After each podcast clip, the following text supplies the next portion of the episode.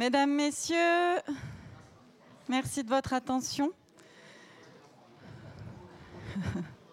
On est relax. Je vous invite à venir prendre place. Ah, Dominique est là. Bienvenue pour cette soirée spéciale, donc un focus sur la Russie avec deux événements.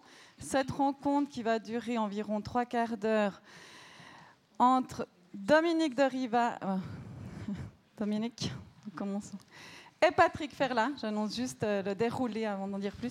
Suivre un apéritif dînatoire pour que vous ayez vraiment assez de force pour rester pour une rencontre qui suivra à 20h15 avec Giovanni Giuliano da Empoli et Manuela Salvi. J'en dirai plus quelques mots juste après. Juste vous dire que donc il y aura un petit temps, on fait un peu 3/4 d'heure de discussion, puis quand même 1/4 d'heure de questions-réponses, mais on va essayer de tenir le timing. Et puis vous dire encore que Giuliano D'Ampoli interviendra autour du Mage du Kremlin. Vous le savez, ce roman fabuleux qui nous permet de comprendre la trajectoire glaçante de Vladimir Poutine, qui est encore en lice pour le Goncourt, qui sera annoncé, je crois, jeudi. C'est ça, hein, voilà. Et puis, avant de laisser la parole à nos deux intervenants, quelques remerciements aux éditions Noir sur Blanc, à Fanny Mossière qui est présente ce soir, qui ont participé au tirage de cette exposition, à la Cinémathèque Suisse et au Centre de Culture ABC, qui sont associés à la venue de Dominique de Rivaz à notre tribune. En effet, une vaste rétrospective était consacrée à son œuvre à l'occasion de la sortie de son dernier film, un selfie avec Anton Tchekhov, produit par Louise Productions, que je remercie aussi, à la librairie La Méridienne, qui a sauté de joie en découvrant le programme de ce soir, à Adrienne Beauvais, qui n'est absente, mais sa sœur est présente, elle pourra lui passer mes remerciements, qui a tout coordonné, à l'équipe du Club 44 pour la production de cette exposition, à Patrick Ferla, c'est toujours une joie de vous revoir, Patrick, à notre tribune, et bien sûr à vous, Dominique de Rivaz, pour votre confiance. C'est votre première exposition, on a de la peine à le croire, de photographie à cette échelle. C'était toujours jusqu'ici dans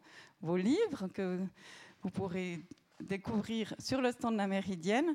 Et puis, c'est vraiment une très belle plongée à travers votre regard si fin dans un territoire particulier de la Russie, de l'extrême nord, de l'extrême ouest. Mais je vous laisse la parole pour nous en dire plus. Mais vraiment, merci beaucoup. On est ravis d'avoir l'honneur de présenter cette exposition ici. Je vous souhaite une très belle soirée.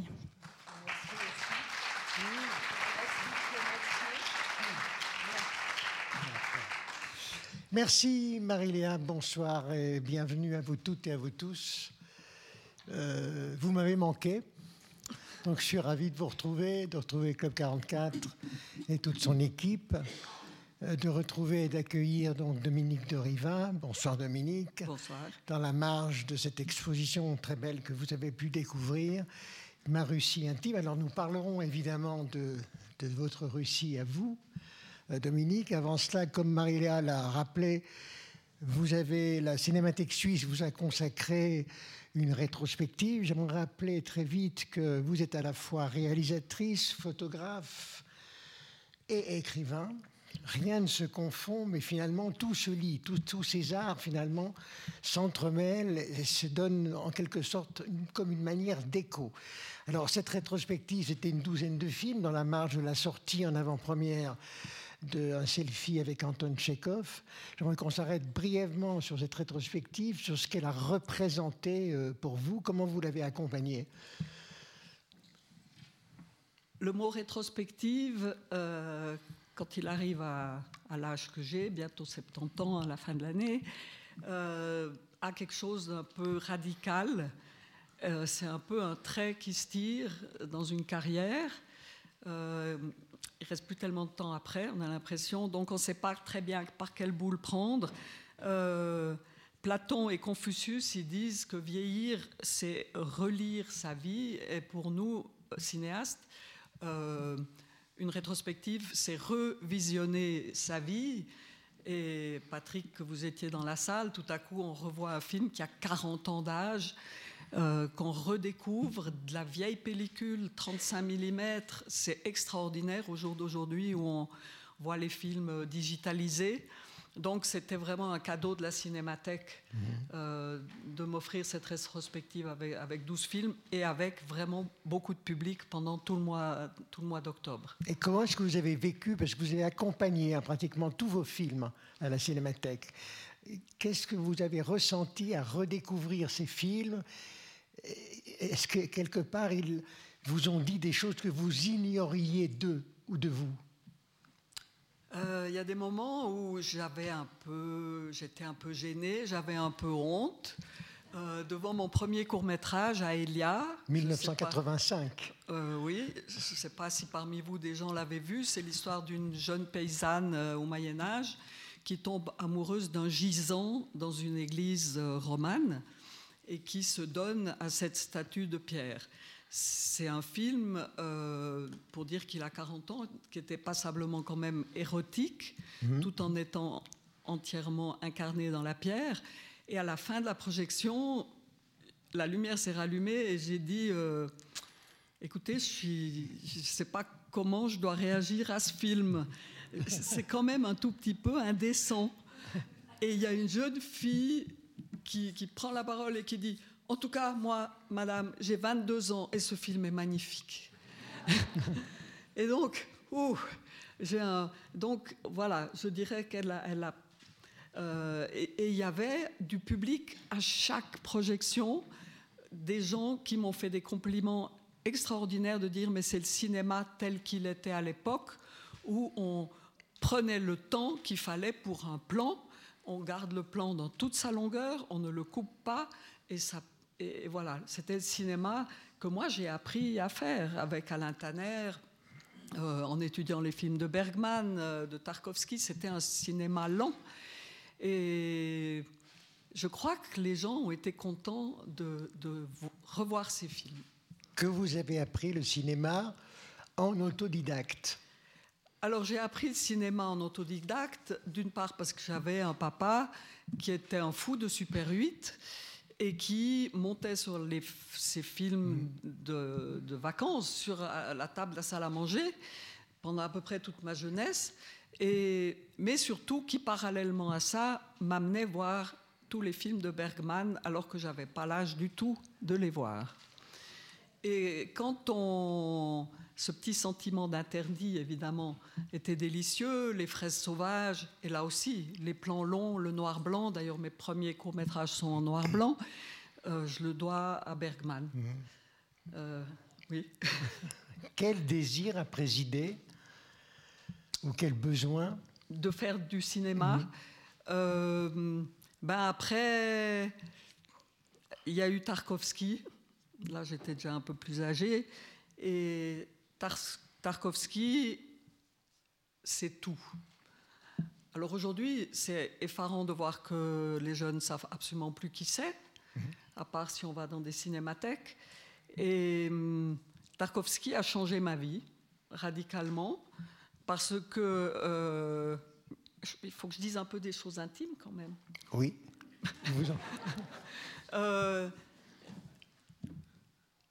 Tout à coup, je me suis dit, mais j'ai lu, je ne sais plus le titre de son journal, le journal de Tarkovski, les jours, il y a peut-être quelqu'un qui se souvient. Le temps scellé. Merci. En lisant Le temps scellé, je me suis dit, pardon ? Pour comprendre Le temps scellé, je me suis dit, il me manque quand même encore une clé de lecture qui est la religion de Tarkovski, qui est l'orthodoxie. Et donc, dans mon coin, j'ai décidé d'aller à Paris, toute seule, sans prévenir personne, sans rien demander, et d'aller à l'église orthodoxe de Paris, qui est la grande église qui est en dessous de la place de l'Étoile. Et j'ai demandé à qui est-ce que je peux demander. On m'a donné un numéro de téléphone. Vous pouvez appeler le père. Je n'ai pas retenu son nom maintenant, parce que c'est des années 80. Appelez-le. Alors j'ai appelé, il m'a dit: vous pouvez venir me voir, j'habite à Neuilly, là où il y a le cimetière orthodoxe d'ailleurs. Et voilà, je vais là-bas, il me dit: asseyez-vous, il y a des livres absolument partout. Et il me dit: mais qu'est-ce qui vous amène? Et j'ai dit: mais j'aimerais comprendre vraiment les films de Tarkovski, donc je viens d'acheter un livre sur les icônes.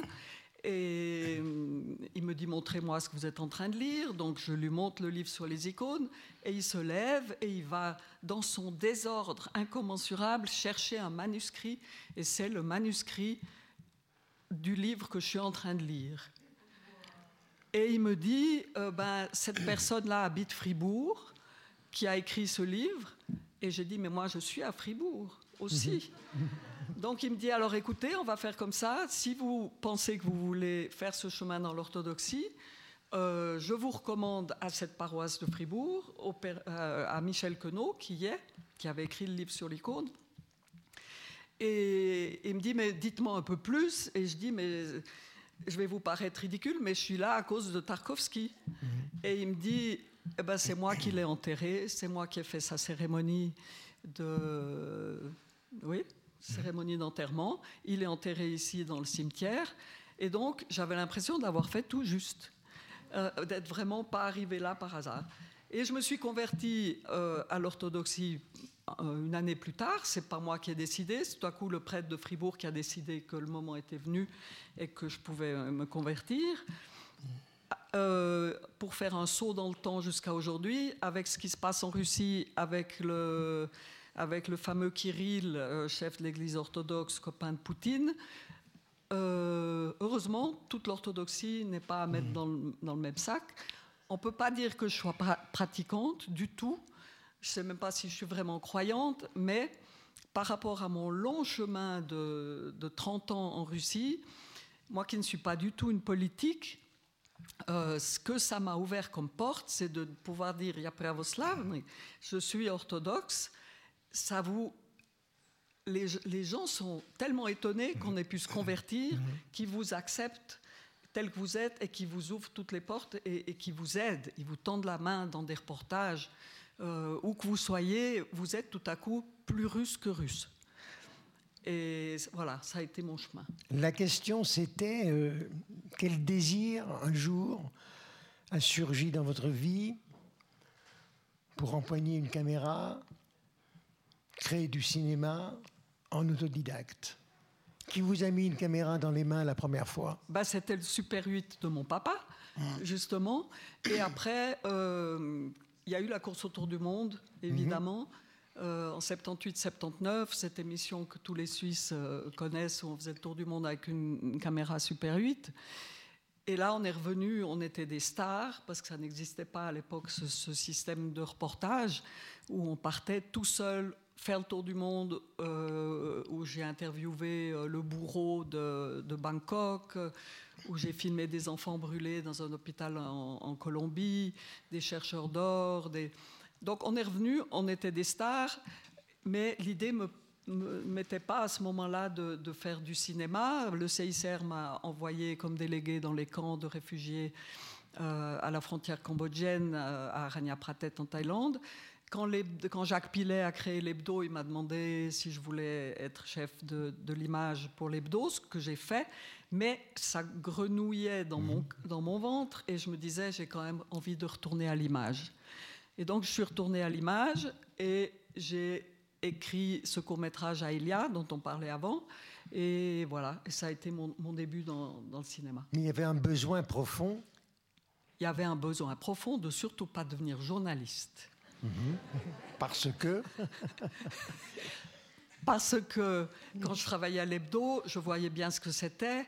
C'est une vocation, je crois, d'être journaliste. Et il faut être branché à l'actualité chaque minute, chaque port de vos... Chaque port. Oui, c'est ça. Il n'y a plus de vie personnelle. Et moi, j'avais envie d'être dans la fiction... et dans la poésie, et d'avoir une liberté. J'aurais pas pu, j'aurais été asphyxiée. Donc j'ai dit à Jacques Pilet qu'il fallait qu'il me lâche prise et qu'il me laisse partir dans le cinéma. Et voilà. Donc il n'y avait pas d'école de cinéma à l'époque. Ouais, le cinéma, c'est un regard. La photographie aussi.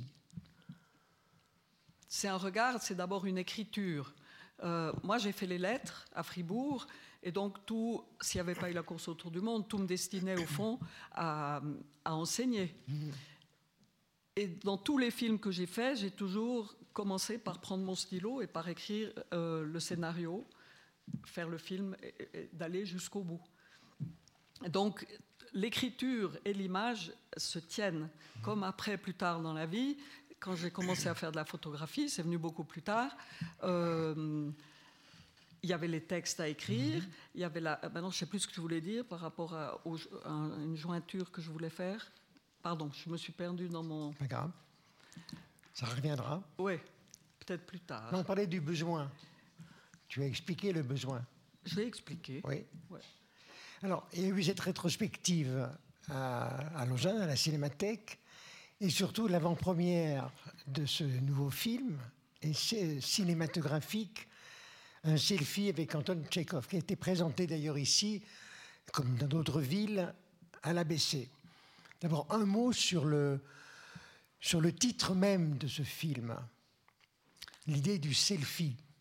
C'est un titre un peu provoquant, c'est un titre volontairement moderne, c'est un titre un peu à pas, je le reconnais, surtout si après, si on voit le film, qui est en fait un film essentiellement sur les 3 dernières semaines de la vie de Tchekhov, c'est-à-dire sur l'ultime période de sa vie, où il va mourir, où il va faire ce trajet dramatique en train de Moscou par Berlin jusqu'à Badenweiler dans le sud de l'Allemagne. Il se trouve que ce trajet correspondait à mes lieux de vie. Moscou, Berlin est quasiment à 20 km de Bâle, à la frontière suisse. Donc c'est ce hasard qui m'a... En fait, c'est une photo que je découvre sur Internet, qui est un coloriage de photos de Tchekhov jeune, magnifique. Et puis j'ai eu un petit béguin à ce moment-là pour cette photo. Et je me suis ruée sur sa correspondance, nouvellement traduite par Nadine Dubourvieux, qui s'appelle « Vivre de mes rêves » dans la collection Bouquins, que je vous recommande, mais qui est extraordinaire. Nouvelle correspondance de Tchekhov, non censurée, avec des termes humoristiques comme... qu'on n'aurait jamais entendu à l'époque, comme cafarnicouillé sur des divans. Je ne sais pas comment ça se dirait en russe. Cafarnicouillé.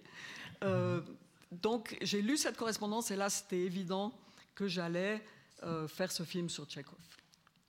Et je me disais que ça serait bien de faire un film sur Tchekhov qui aurait un regard féminin sur l'homme, sur l'œuvre peut-être, et qui correspondait au film que j'ai fait avant, qui s'appelait Élégie pour un phare, dont vous voyez les photos sur le mur. Et j'avais envie de continuer dans l'essai, de faire un pur essai. Alors, et si je devais continuer dans le cinéma, j'irais encore plus loin dans l'essai. C'est aussi un journal de bord. C'est un journal de bord, oui. Élégie pour un phare, la même chose.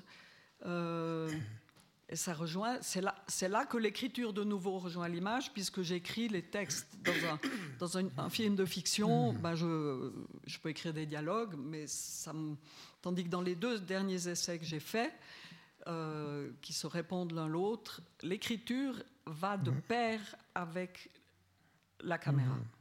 Quel lien établissez-vous entre Élégie pour un phare et ce film-là ? Je dirais qu'il est... J'ai de la peine à les voir en même temps dans ma tête. Il me faut 2 projecteurs. Élégie pour un phare est quand même plus historique, d'une certaine manière, puisque c'est un lieu en Russie qui est en train de mourir, qui se situe sur la presqu'île de Kanine, qui s'appelle Shoyna, qui est un village de 300 habitants, où le sable, dans les années 50, a commencé à sortir de la mer et à envahir le village et à écraser les maisons sous son poids. Mais ça parlait aussi, déjà à ce moment-là, de la mort, puisque ça parlait de la mort de mon père, qui est survenue au moment où je partais faire ce film à Shoyna. Et comment faire à la fois le deuil d'un père et le deuil d'un phare?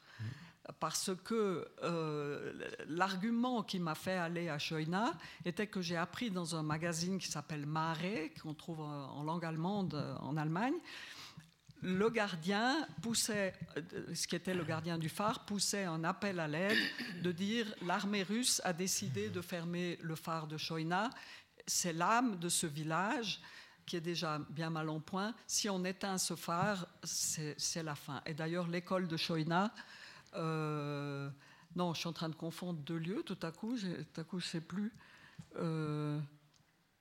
Oui, si. C'est à Shoyna qui ferme l'école ? Oui. Oui. C'est à fait là, oui, oui, absolument. Voilà. Et alors, pour revenir à un selfie avec Anton Tchekhov, je continue mon obsession de parler de la mort, mais de façon... Il faudrait que vous voyiez le film, parce que c'est difficile à raconter. Il y a par exemple un plan qui parle de la mort, où Tchekhov dit... la mort, en fait, la vraie mort pour l'être humain, c'est l'indifférence. Ou, quand il utilise un terme plus sarcastique, il dit « les morts puent horriblement ». Mais là, j'ai un blanc sur la deuxième phrase de Tchekhov. Et puis horriblement. Je ne sais plus. Ah, ça me perturbe d'avoir un vrai journaliste à côté. On m'empêche de raconter comme je voudrais. Donc, dans mon film sur Tchekhov, je suis allée beaucoup plus loin dans des essais d'images qui n'existaient pas. J'ai vraiment créé un univers. Je fais, par exemple, par rapport à ces toupies, j'ai commandé 3 toupies de 3 bois très différents en Autriche, parce que dans Les 3 sœurs, il y a une séquence d'anniversaire où elle reçoit une toupie. Et j'ai tout le temps cherché, je cherchais à faire un lien avec cette toupie. Et on a... Avec mon caméraman, moi je ne savais pas comment faire tourner ces toupies. En fait, il faut les laisser tomber depuis très haut. Elles sont en bois, elles sont comme ça. Et on a laissé tomber ces 3 toupies et elles se sont mises à danser au ralenti, parce que je filmais au ralenti. Et elles se percutent avec une cruauté. Et elles sautent, elles partent comme ça. Et c'est vraiment, ces toupies représentent vraiment toute la violence de la mort. Mais ça, c'est un plan que je vous donne. Un autre plan, c'est en ça que je dis que j'aime faire des essais. Un autre plan, vous savez que Tchekhov, il crachait dans un petit crachoir bleu à fermeture de métal, et, parce qu'il avait la tuberculose au plus haut degré. Et mon mari a réussi à me trouver un crachoir comme ça, à 350 € sur Internet. C'est une pièce d'antiquité, ça n'existe plus. Et ça m'a donné l'idée que, parce que ce crachoir était bleu, à un moment donné, que si Tchekhov, par exemple, avait eu non seulement de l'encre bleue, mais aussi du sang bleu, j'ai fait couler des gouttes d'encre dans un évier métallique de ma cuisine, et cette encre part et disparaît dans l'évier. Donc, toutes ces images, elles parlent de la mort, elles se répondent, mais ce n'est pas des images qui existent.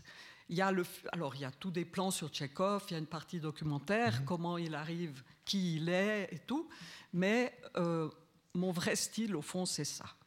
Tchekhov qui avait du sang ukrainien dans les veines. Alors, Tchekhov, oui, et je ne le savais pas au moment. On m'a pourtant parlé de ça en le lisant. J'avais bien vu qu'il avait une grand-mère ukrainienne, mais... Tout à coup, moi, malheureusement, j'ai fini mon film en décembre et la guerre a commencé en février. Si j'avais eu encore 2 mois de marge, j'aurais changé beaucoup de choses dans le film, j'aurais en tout cas intégré cet aspect des choses. C'est que Tchekhov, il est né à Taganrog. Et Taganrog, c'est à côté, à 112 km de Mariupol. Et donc, il est né là, il a fait ses classes, il a fait sa maturité, et avant de partir faire la médecine à Moscou. Mais qu'est-ce qui s'est passé à Taganrog ? Vous l'avez vu dans les journaux tous en février, mars, avril.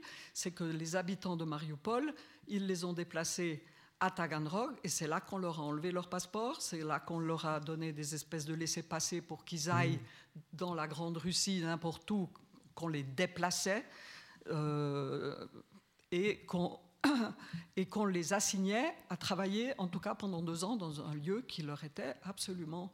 Et donc, tout à coup, la guerre de la Russie contre l'Ukraine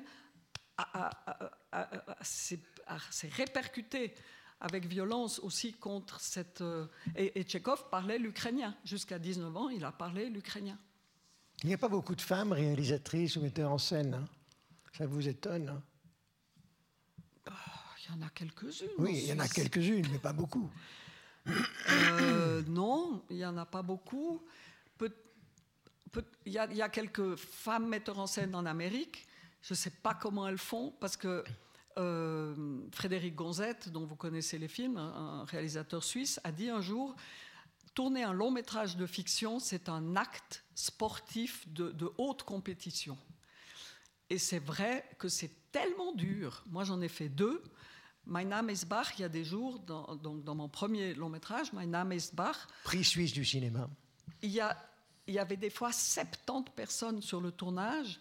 Il y avait des camions, un film en costume, donc sur l'époque de la rencontre de Jean-Sébastien Bach, vieux, avec le jeune Frédéric II de Prusse, et ils se sont disputés pendant une semaine, à savoir qui aurait la tête la plus dure.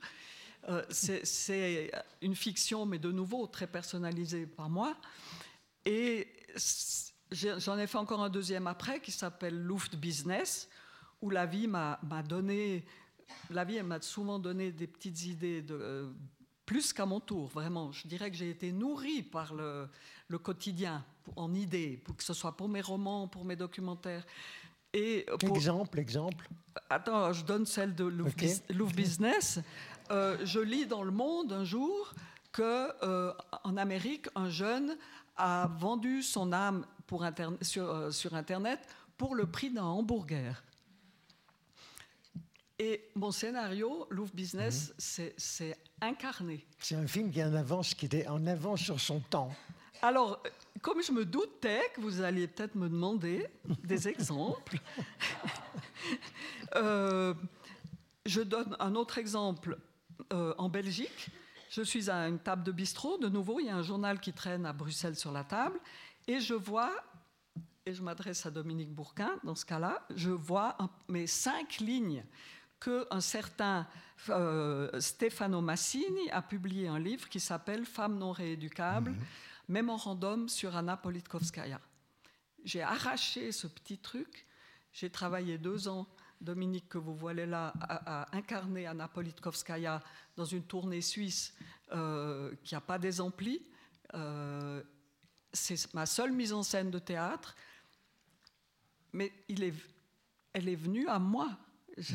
J'aurais pas eu la prétention, moi, Dominique, qui n'avait pas fait de mise en scène de théâtre, d'aller proposer un texte aussi difficile pour une comédienne, seule, sur scène, pendant presque 2 heures, qui retrace la vie de l'héros... Il n'y a pas de mots pour décrire Anna Politkovskaya. Je donne encore un exemple, parce que sinon il y en aura trop. Quand je suis à Londres, à la National Gallery, on avait des billets pour... On a dû commencer à faire la queue à 4h du matin, parce que sinon on ne pouvait pas y entrer. Et l'entrée était à 9h, et c'était en hiver. Et c'était affreux, de 4h à 9h jusqu'à ce qu'ils rentrent. Mais on a eu une place, et à ce moment-là, je vois un tableau qui m'interpelle. On voit une femme très très belle, qui... visiblement boit quelque chose dans une coupe dorée, et je me penche pour lire ce qui est écrit, et il y a écrit, c'est la reine Artemisia, la femme du roi d'Halicarnasse, qui boit dans un vin grec assaisonné de ce qu'on mettait à l'époque dans les vins grecs, les cendres de son mari.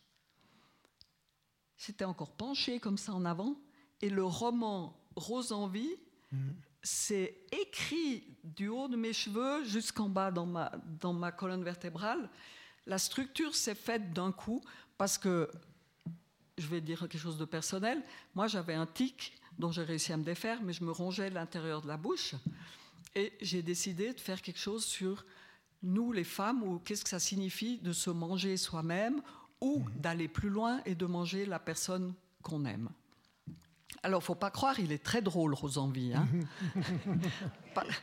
Parce que quand l'héroïne perd son mari et puis qu'il revient en cendres à la maison, elle est un peu malhabile, elle fait tomber l'urne avec les cendres, et donc il faut qu'elle les recueille. Alors qu'est-ce qu'elle fait? Elle change le sac de son aspirateur et elle aspire les cendres de son mari pour qu'il soit bien nouveau. Voilà.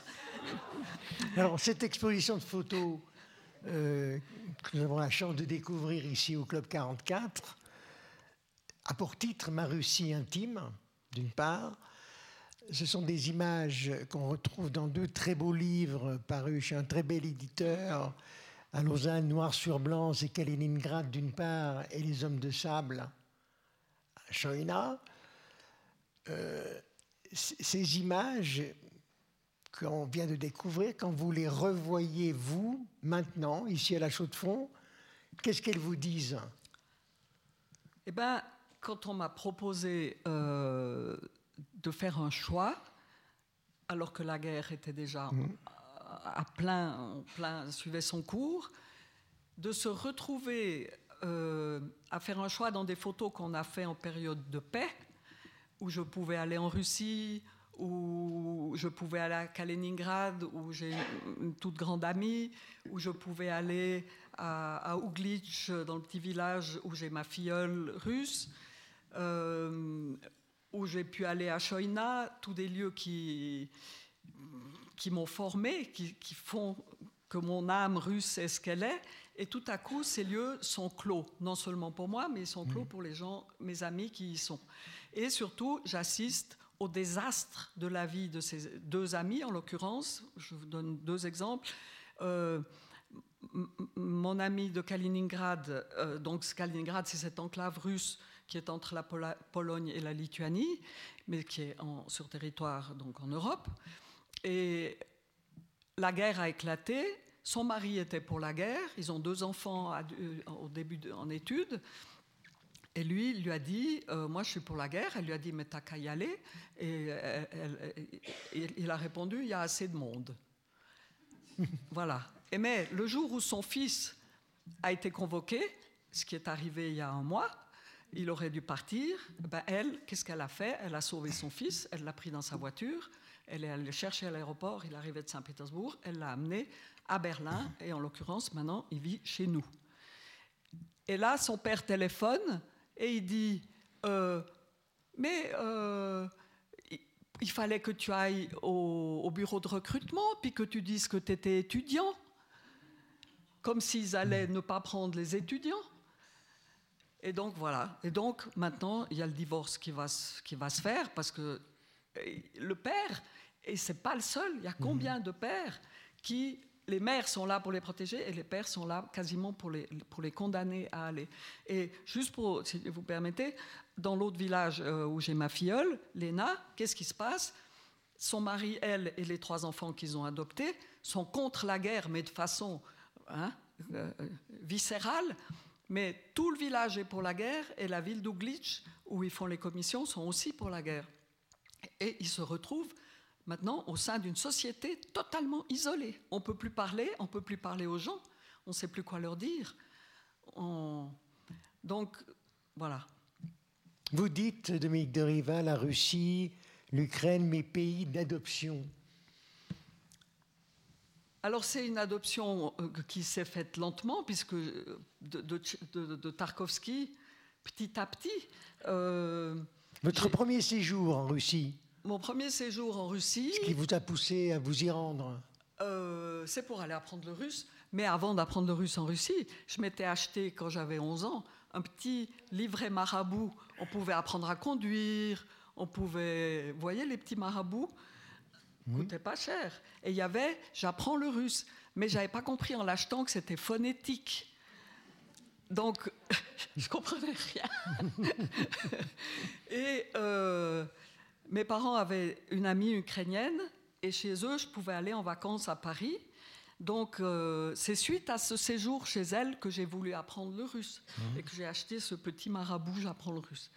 Et après, à l'université de Fribourg, j'ai commencé à prendre des cours toute seule comme une grande avec un assimile, et j'apprenais les textes par cœur et j'essayais de les dire aussi vite que possible, mais la grammaire, j'ai toujours sauté les chapitres de la grammaire et ça ne m'a pas arrangé mon russe d'aujourd'hui, parce que les verbes de mouvement et puis les déclinaisons, alors je parle très vite comme ça, je saute, on n'entend pas trop les déclinaisons, mais j'ai appris quand même suffisamment pour travailler au Tadjikistan, par exemple, où j'étais assistante de réalisation de Bakhtyar Khudoynazarov, qui est décédé, grand réalisateur tadjik, qui a eu un prix à Venise, entre autres.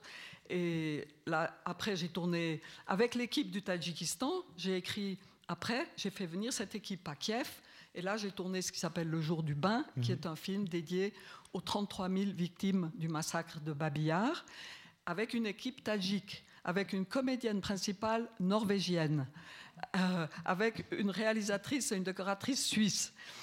Mais tout ça à Kiev.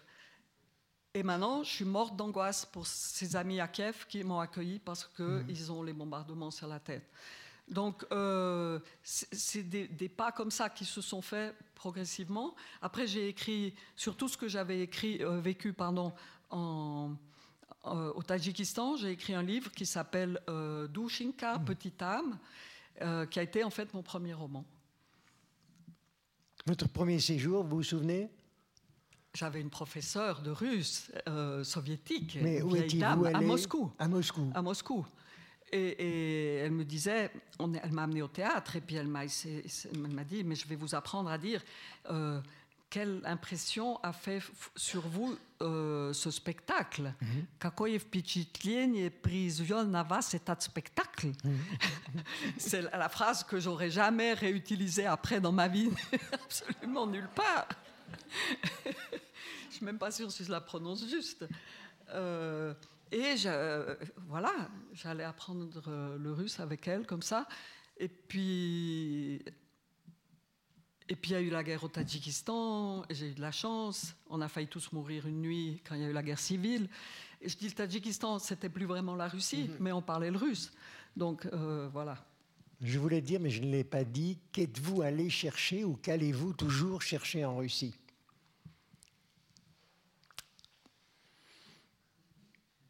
Le fait, d'abord, qu'on parle le russe, c'est aussi bien que de parler le suisse-allemand. Sans doute. Mais encore.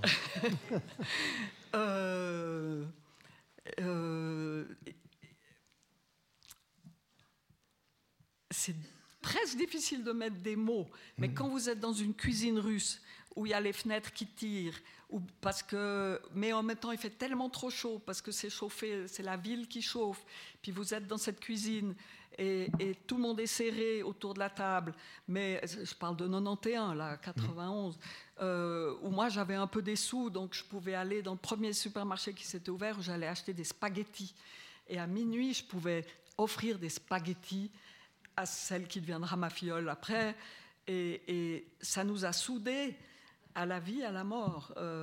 Kiev, la même chose, ce tournage sur Babi Yar, ça vous soude pour toujours, quoi. Ce sont mes deuxième, troisième familles. Comment voyagez-vous ? En avion. Kaliningrad permet, pour y aller, je veux dire. Kaliningrad, on pouvait un temps y aller en car, mais ça n'existe plus. Et c'est tellement petit, cette enclave russe en Europe. Elle fait 200 km sur 100 de haut, donc c'est minuscule. Et là, j'avais mon amie Léna, qui m'a servi de guide, et qui a tellement bien senti ce que je cherchais, que vous pouvez voir sur les photos. Parce que Kaliningrad, c'était la Prusse orientale et c'est l'Allemagne sous la Russie. Et comme je vis en Allemagne, ça me touchait beaucoup, toutes ces publicités qui étaient sous le crépi, où il y avait des phrases en russe, mais sous le crépi, il y a les phrases en allemand. Fabricant de cercueils, fabricant d'armoires, Kreuz Apotheke, la pharmacie de la Croix... Et je crois que c'est ça qui m'a fascinée, cette proximité de ces deux moments de l'histoire dans cette enclave. Et ça, je l'ai ressenti que là-bas. Ça n'existe pas ailleurs en Russie. Vous marchez beaucoup ? Oui. Oui. Bon, il y a longtemps, j'avais fait Saint-Jacques-de-Compostelle avec mon amie Anne-Hélène Darbelay de Valaisanne, à l'époque en 86, à l'époque de Tchernobyl. Et on avait le nuage qui nous poursuivait, alors qu'on était en extérieur tout le temps. Donc ça a été la première grande marche. Le mur de Berlin aussi. Et après, il y a eu le tour du mur de Berlin, quand j'ai rencontré mon mari qui habite à Berlin, et je suis arrivée là pour essayer d'y vivre un peu. Je me suis rendu compte que si je n'apprivoisais pas le mur de Berlin, je ne pourrais pas y vivre de façon normale. J'allais rester un touriste qui passe son temps à demander « il est où le mur ?» donc je n'ai rien dit, j'ai chaussé mes chaussures de marche et j'ai trouvé un plan qui montrait où passait le mur. Et j'ai commencé à marcher, et après 2 jours, je suis rentrée à la maison et j'ai dit, voilà, j'ai commencé à faire le tour du mur de Berlin à pied en hiver, novembre, décembre, janvier. Par tous les froids, c'était affreux, mais ce chemin terminé, c'était vraiment aussi un chemin. La ville m'a apprivoisée et moi j'ai apprivoisé le mur et j'y pense plus. Je peux vivre normalement maintenant à Berlin. Et il y a un livre qui s'appelle « Le chemin du mur ». Mais je ne sais même pas si on en trouve encore beaucoup. Il faut que je demande à mon éditrice si on en a encore en stock, qui est là, Fanny Mossière, les éditions Noir sur Blanc, que je remercie pour leur soutien pour tous mes ouvrages photographiques. Parce que quand je les commence, je ne pense pas que je vais faire un livre. Pour le travail sur l'enclave de Kaliningrad était en fait à l'origine un travail pour la radio suisse romande sur les chercheurs d'ambre. Et c'est là que j'ai compris qu'il fallait que j'y retourne. Ma Russie intime, comment ces images, enfin les photographies qu'on découvre dans cette exposition et dans les 2 livres que j'ai cités, comment est-ce qu'elles arrivent à... Comme photographe, je veux dire, vous travaillez très vite, il y a un regard, il y a une envie, il y a... Alors en gros, je fais une révélation, je mets l'appareil sur automatique, mais ne le dites pas à l'extérieur, je ne sais pas travailler les profondeurs de champ, vraiment pas. On va couper au montage, hein. Et en revanche, un peu comme les choses viennent à moi... ce qu'on a dit avant, les hasards de la vie. Quand vous avez peut-être vu l'image qui est là, il y a une vieille dame qui a un petit chat et puis j'entre dans une épicerie et elle dit, est-ce que vous voulez pas prendre ce chat ? Et l'épicerie ne le veut pas, moi j'allais en tout cas pas le prendre.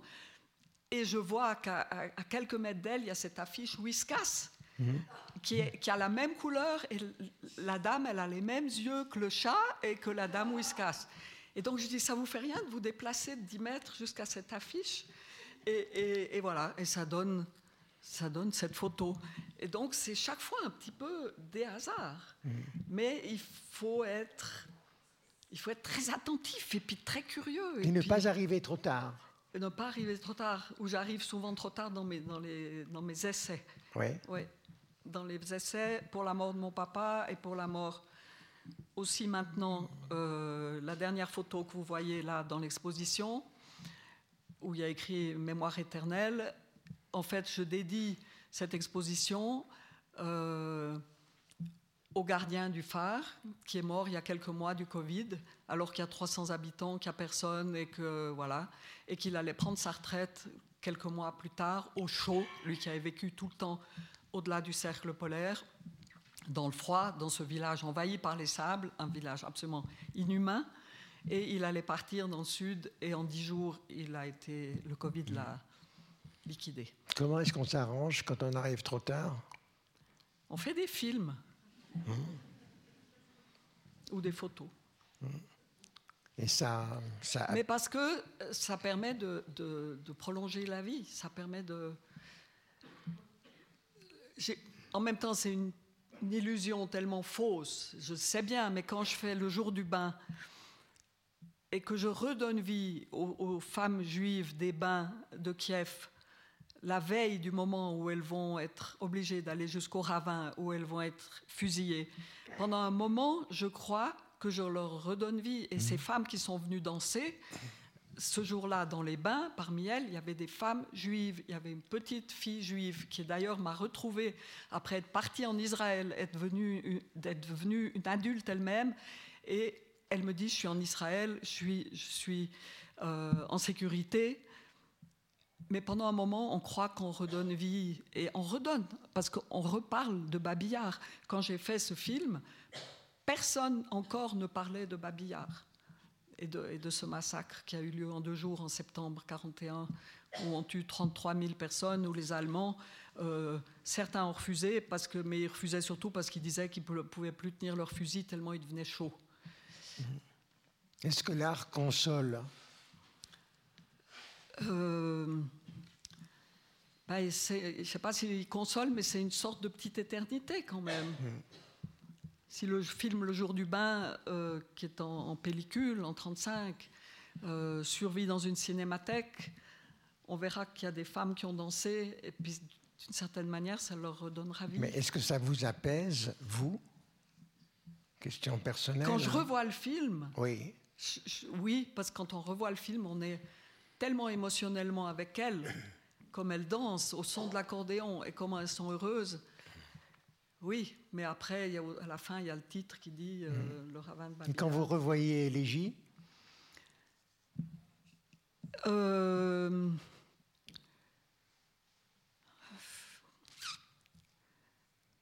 peux pas dire que ça m'apaise. Je me demanderais plutôt ce qu'eux ont ressenti quand ils ont reçu le film et quand ils ont reçu le livre. Parce qu'on a envoyé beaucoup de DVD, j'ai envoyé beaucoup de livres.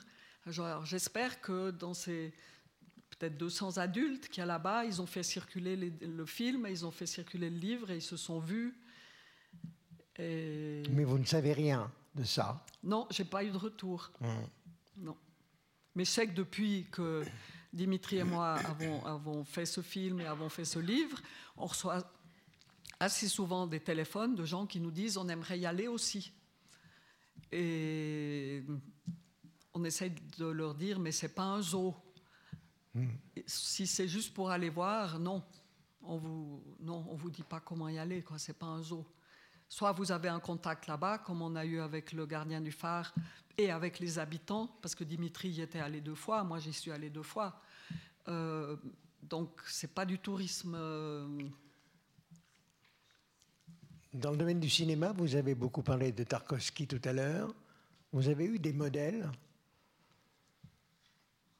Dreyer, des vieux. Tous des vieux qui faisaient du noir-blanc.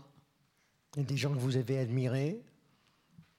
Dreyer, moi je suis à genoux devant ces films. Non, mais je pense à Jacqueline Veuve, par exemple. Alors, Jacqueline Veuve, non, alors, il y a des gens qui m'ont appris à travailler. Voilà, peut-être que je pourrais vous répondre par ce biais-là. Quand je suis assistante de Bakhtyar Khudoynazarov et qu'on tourne pendant la guerre civile et qu'on a failli tous y rester une nuit parce que j'ai combien de temps pour raconter la guerre civile ? J'avais tout le temps qu'il faut.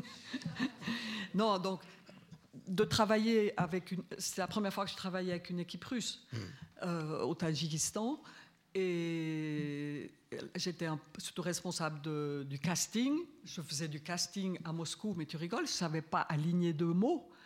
Mais les acteurs étaient tellement étonnés de voir arriver quelqu'un de Suisse qui posait quand même quelques questions. J'essayais de sentir si ces gens étaient bons pour aller travailler dans ce film, jusque là-bas, en Asie centrale. Oui, on rappelle d'un mot ce que c'est que le casting, peut-être. Le casting, c'est chercher les comédiens. Trouver les comédiens. Donc aller dans des écoles de théâtre et puis leur faire jouer quelque chose. C'était quoi la question au départ ? Parce qu'il y a... On parlait de Jacqueline Veuve. Ah, Jacqueline Veuve, oui. Et des gens avec lesquels vous avez travaillé. Alors, Bakhtyar Khudoynazarov, ça a été un grand professeur. Je ne tournerais pas tout ce que j'ai tourné si je n'avais pas eu un professeur de cinéma russe. Donc il est russe, par l'école qu'il a faite à Moscou. Ils ont une manière de placer la caméra qui n'est pas chrétienne. Ils ont une manière de poser les objets dans l'espace qui n'a pas besoin que ça obéisse à des lois. Si tout à coup vous avez l'impression que votre cendrier, les Suisses, si le verre était là, il faut qu'il soit là dans tous les plans. Mais ils s'en foutent, vraiment. L'important, c'est que tout à coup le verre, il prenne une proportion. Donc voilà, Jacqueline Veuve, c'est la documentariste suisse, ethnographe, ethnologue que tout le monde connaît. Et là, j'ai travaillé vraiment plusieurs années avec elle. Elle m'a appris à jamais lâcher prise, à tourner du matin au soir, pas à tourner des images, mais à être accrochée à son sujet. Et on est deux enfants adoptifs de Jacqueline Veuve, c'est Lionel Bayer et moi, qui avons toujours travaillé avec elle. Et voilà, ça c'est l'héritage de Jacqueline Veuve. Et puis il y a eu Alain Tanner, qui un jour m'a proposé de travailler sur un tournage avec lui, parce que je lui avais une fois demandé si ça serait possible. Et là j'ai fait de la régie de plateau, c'est-à-dire arrêter les voitures, surveiller que le pique-nique soit à l'heure, les thermos de café pour soient chauds, et tout ça, mais je l'ai vu travailler. Et dans Luft Business, j'ai fait un plan à la Tanner en son honneur, mais d'abord, je lui ai vite téléphoné. Et je lui ai dit, Alain, comment on fait ton plan là, de travelling qui va... Si vous avez quelqu'un à une table comme ça, il met un rail, et disons qu'il y a des gens qui parlent ici, la caméra se déplace, mais ne suit pas la personne qui parle. On regarde aussi les autres. Et donc ça, c'est l'héritage de Tanner qui vient de mourir, hein, vous le savez, il y a un mois et demi. Voilà. Donc j'ai glané des choses puisque j'ai pas fait d'école et puis voilà. Il y a Jean Rouche aussi. Alors Jean Rouche, c'était surtout le grand maître à penser de Jacqueline. Oui. Mais que vous avez rencontré. Parce que j'ai fait un petit portrait avec lui. Oui. On l'a rencontré au Musée de l'Homme à Paris. Il est à mourir de rire. Enfin, il était. Oui. Quel projet aujourd'hui? Quelle envie? Zéro. C'est-à-dire la rétrospective, s'est achevée hier. Donc, il faut que j'apprivoise l'idée que je vais être en manque de public pendant quelques temps. Et puis, la tournée d'un selfie avec Anton Tchekhov en Suisse romande, pour le moment, une première phase est terminée. Je vais organiser une première à Berlin. Et... maintenant, il faut que je laisse un peu... Et puis, j'attends que la vie m'apporte un peu un Nous, on attend les questions de nos amis. Oui, hein? Pardon. Je n'ai pas demandé si vous vouliez poser des questions.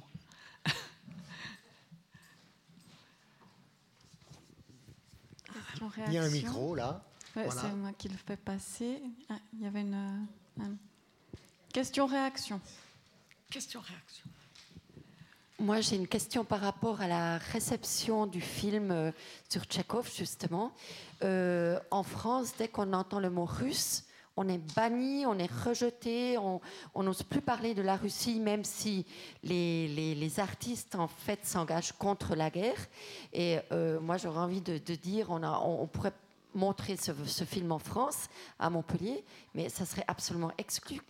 Donc, comment s'est passée la réception du film en Suisse, puis peut-être aussi dans notre pays? Bon. Alors, quand le film, justement, comme j'ai dit, quand le film a été terminé, quand la guerre a éclaté, il était terminé. Et puis moi, j'avais un rêve, vraiment un rêve, c'était d'aller le montrer en temps de paix, d'aller le montrer à Saint-Pétersbourg, au Festival de l'Homme. Et honnêtement, j'ai même hésité. J'ai dit, mais ce Tchekhov est tellement porteur d'humanité...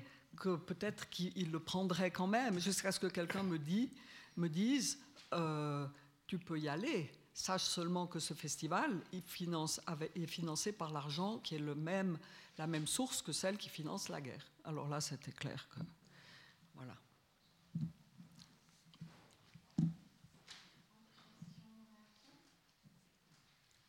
Mais en Suisse, il n'y a pas ces réactions contre les Russes à ce point comme il y en ailleurs, hein. Ou bien, je sais pas comment toi tu le sens, mais non, hein. Non. Je crois qu'on est nettement plus plus ouvert et plus objectif. Pendant que les questions se formulent, moi j'en ai encore une. Quelle place occupe dans votre travail de création, d'écriture et de cinéma les spectateurs, les lecteurs, les lectrices? Bon, ça peut paraître prétentieux. Si, quand j'écris un livre comme La Poussette, oui, ou comme Rose en vie, si j'arrive à me faire rigoler moi-même, parce que La Poussette, c'est quand même un livre où je fais le deuil du fait que j'ai été stérile et que je n'ai pas pu avoir d'enfant. Mais on rigole du début à la fin. D'abord, j'avais voulu en faire un film, c'était sinistre. Et je m'étais dit, je vais parler de ça. Et un jour, je me suis dit, non, mais il faut prendre le contre-pied. OK, tu as eu un chagrin, tu n'as pas pu avoir d'enfant, mais alors fais-en quelque chose. Et c'est devenu un texte qui s'appelle La Poussette. Ah, mais ça, c'est le deuxième exemple que je voulais encore dire. Je voulais écrire La Poussette, mais il me manquait un personnage. Il y avait mon personnage, hein, qui est une petite jeunette, mais il me fallait qu'elle ait un mari. Et puis j'étais affalée devant la télé à Berlin, à une émission, mais stupide, vraiment niaise. Et il demandait aux participants, qu'est-ce que vous faites comme métier? Et il y en a un qui répond, je suis chercheur de balles de golf dans les trous d'eau. Chercheur de balles de golf dans les trous d'eau. Et je me suis dit, mais personne au monde inventera ce métier. Donc, le lendemain matin, j'ai commencé à écrire. Le puzzle s'était mis ensemble. Et ces personnages m'ont fait rire, quoi, vraiment. Alors, c'est quand même un film un peu triste quand le chirurgien, le gynécologue me dit « Ma foi, ma petite dame, vos trompes, on dirait des spaghettis enroulés sur une assiette. » J'ai juste cité ce que le gynécologue m'avait dit en vrai. Mmh. Mais quand c'est dans un contexte avec des balles de golf, ça va, tout à coup. Mais vous disiez tout à l'heure « Je vais être en manque du public ». C'est pour ça que je vous pose la question aussi. Quand on sort un film, c'est qu'on est quand même celui qui a fait le film. Vous êtes là, on vous écoute, on discute après. C'est un peu une drogue de créer, tout à fait sincèrement. Et puis d'aller à une discussion sur un livre après, ou sur un livre de photos, ou sur un roman, que les gens aient aimé ou pas, mais ce contact, il est tellement... Moi, je suis un Verseau, signe d'air, moi j'ai besoin de ce contact, quoi. Ça fait partie du bonheur. Mais je veux dire, lorsque vous écrivez, lorsque vous travaillez un scénario de film, est-ce que précisément ce public à venir est quelque part un peu présent ou pas du tout? Oui. Mais dans les scénarios, quand on a Jean-Sébastien Bach, c'est 25 versions de scénarios pour y arriver. Donc c'est d'abord une immense souffrance, c'est 3 ans d'écriture. Mais si on n'a pas le public à l'arrière de la tête, c'est pour lui, on ne fait pas le film pour soi-même, surtout un film qui coûte 2 millions. Et le roman, ce n'est pas la même chose. Et le roman, si on glousse, c'est quand même que je pense qu'on pourra faire glousser un petit peu. Ils en vendent d'ailleurs, je crois. La Méridienne. Je ne sais pas si vous avez amené La Poussette et puis Rose en vie. Vous aurez le temps de regarder le stand. Il y avait une question là au fond.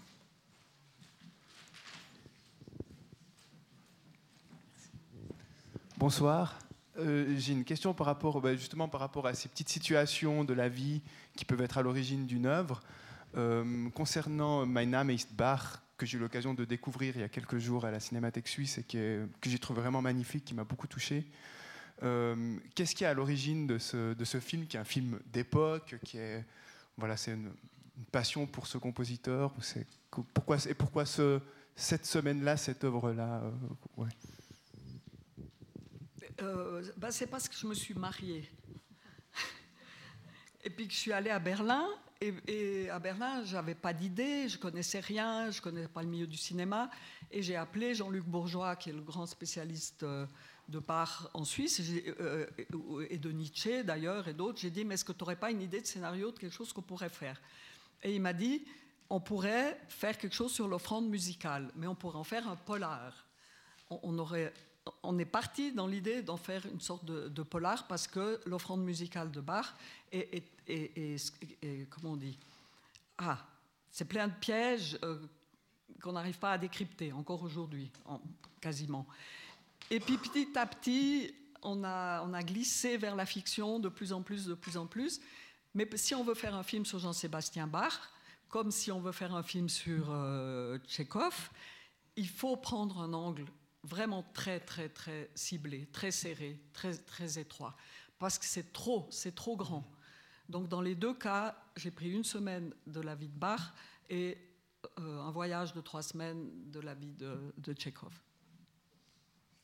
Merci d'être allé à la Cinémathèque. Autre question? Sinon, moi j'ai une petite question parce que Giuliano da Empoli va nous rejoindre dans 10 minutes. Je sais que vous avez lu son livre. Oui. Et puis, moi, j'ai été stupéfaite de rentrer un peu dans l'atmosphère, dans une certaine atmosphère de la vie russe, de cette fameuse âme russe. Mais comme j'y connais rien, je ne sais pas, vous, qu'est-ce que vous en pensez? Est-ce que vous retrouvez vraiment dans ces descriptions? Non, parce que c'est quand même un livre très politique, même si c'est écrit de façon romanesque, et c'est dans un univers qui m'est totalement étranger. La politique russe, et puis le Kremlin, on n'en parle même pas, et tous les gens qui l'énumèrent, je les connais parce que je suis la politique russe. Donc toutes les figures qui apparaissent, on les suit dans la presse quotidienne. Moi, je les ai suivies comme ça, donc ça m'amusait de voir comment ils les retravaillaient, mais pas la vie en Russie par ce livre-là, non. Ça ne serait pas le bon moyen. Peut-être que moi, j'ai plutôt senti, je trouvais assez fort, en quelques esquisses, plutôt les mutations de la société. Mais je me suis peut-être mal exprimée. Vous le laisserez parler de ça. Voilà, mais j'étais bien d'avoir votre regard. Oui, vous avez lu le livre et vous connaissez. Ce qui m'intéresse, c'est que moi, j'y étais en 1990 et en 1991. Et quand je vous ai parlé des spaghettis avant, c'est qu'il n'y avait rien dans les magasins. Il y avait du sel, il y avait des cornichons au vinaigre ou à l'eau, et on avait beau passer devant le magasin 3 fois par jour, il n'y avait jamais rien de plus. Et donc, de pouvoir aller acheter un paquet de spaghettis qu'on se faisait à minuit, c'était le Graal. Sinon, on va finir là pour avoir une petite pause, sauf si quelqu'un veut réagir. En tout cas, je voulais vraiment remercier encore infiniment. C'est une chance à notre tribune d'avoir une grande dame de la culture suisse et une grande figure du journalisme. Si, vous êtes modeste, vous étiez un peu... Regardez le public, franchement, ce public me ravit vraiment.